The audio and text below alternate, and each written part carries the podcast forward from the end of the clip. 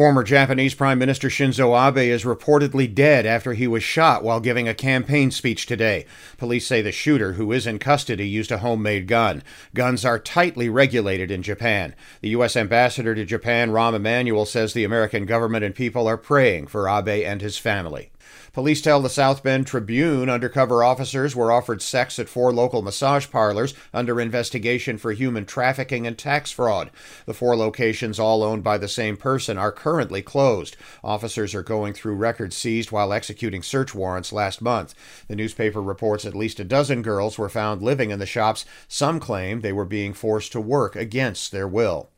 TSA officers at South Bend International found two guns in a carry on bag Tuesday during routine check in screenings.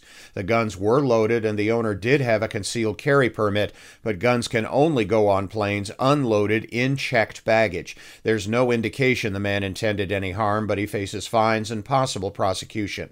Baseball, the White Sox lost at home last night to the Detroit Tigers 2 to 1. The Cubs lost to the Dodgers in Los Angeles 5 to 3. The South Bend Cubs beat the Wisconsin Timber Rattlers at Four Winds Field 8 to 6.